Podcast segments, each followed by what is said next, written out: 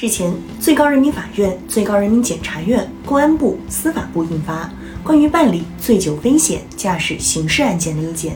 意见提出，办理醉驾案件应当全面准确贯彻宽严相济刑事政策，根据案件的具体情节实行区别对待，做到该宽则宽，当严则严，罚当其罪。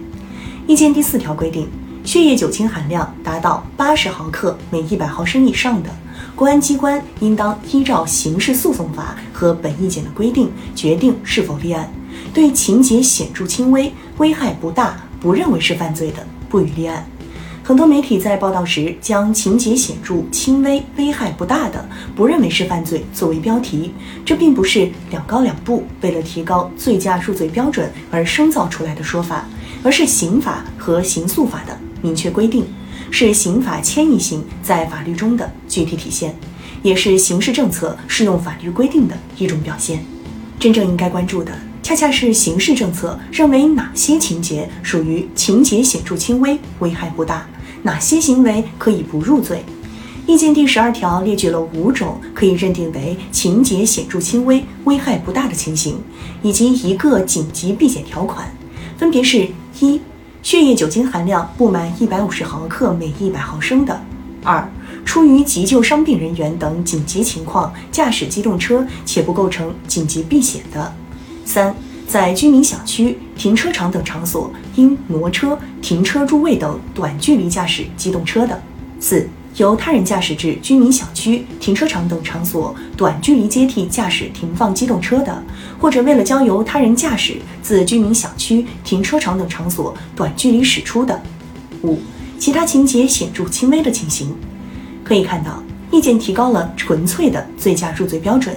以往血液中的酒精含量大于或等于八十毫克每一百毫升就属于醉驾，大概率要被追究刑事责任。但如今要超过一百五十毫克每一百毫升才会被追究刑事责任。但这并不意味着在此标准之下的酒驾行为就可以免于刑事处罚，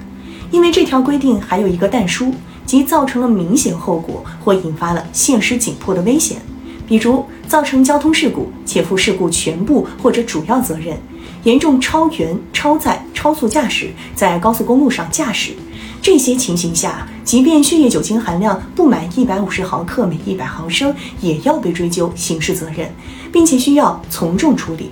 此外，不追究刑责，并不表示不需要承担《道路交通安全法》规定的罚款、拘留、吊证等其他法律责任。一些人认为，只有一律入罪才能打击醉驾，然而这在实际效果上存疑，在实践中也因为某些个案造成了刑法滥用。